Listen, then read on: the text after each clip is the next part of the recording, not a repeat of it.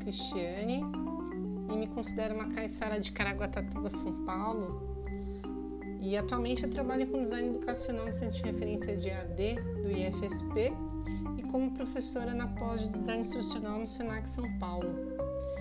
Estou aqui no Lael desde o final de 2009, quando eu comecei a participar do grupo de pesquisa, o GPHFC, da professora Maximina Freire, que é minha orientadora aí desde o mestrado e agora também no doutorado. Eu conheci o Lael é, pela professora Lídia, do Instituto Federal de São Paulo também, lá do campus Guarulhos. É, a professora Lídia, ela foi orientando a nossa querida professora Celane e ela também participava do mesmo grupo de pesquisa. Então, desde o primeiro encontro, eu fiquei muito impressionada com o trabalho e a pesquisa feita pela professora Maximina Freire, principalmente aí na relação sobre linguagem e tecnologia. E foi a partir daí que eu comecei a frequentar o Lael todas as sextas-feiras, né? Estudando e preparando o meu projeto de pesquisa para ingressar no doutorado, ou perdão, no mestrado que aconteceu em 2003. É, eu aprendi ainda aprendo muito né, com essa jornada aqui no Lael, porque o Lael tem professores incríveis, é, todo um percurso diferenciado sobre os estudos da linguagem. E é muito importante dizer que para mim foi muito importante a formação, a oportunidade que eu tive com as aulas da professora Celane, nossa saudosa professora Celane, é, o professor Tony também na área de linguística aplicada, as aulas da professora Mara sobre metáfora, né? Enfim, eu também queria dizer que no Lael pude ter oportunidade de frequentar as aulas da professora Lucia Arantes, né? mesmo não sendo da área de estudos de linguagem. Foi bem bacana porque ela me acolheu nas discussões. Na época, ela, o grupo dela estava estudando os seminários do Lacan, coisa bem complexa, não esqueço até hoje, mas foi muito incrível. Então, ela tem esse ambiente né, que possibilita a gente realmente ampliar né, os nossos conhecimentos e até ter contato com o que é multidisciplinar, transdisciplinar de uma maneira muito interessante.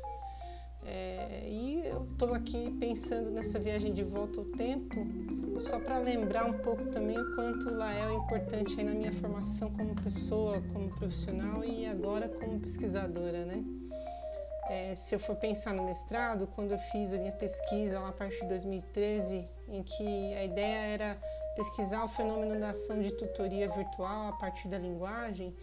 É, na época não tinha muito estudo na educação profissional sobre tutoria, né? pelo menos eu não tinha encontrado nas bases, e desenvolvi aqui com a professora Maximina essa pesquisa que é, voltou os olhos para os rituais de nomeação da docência, né? no caso, tutoria virtual quanto à linguagem, né, se a gente for pensar até a partir de Wittgenstein, é, realmente cria né, possibilidades sociais que escapam às vezes aquilo que a gente acha no cotidiano.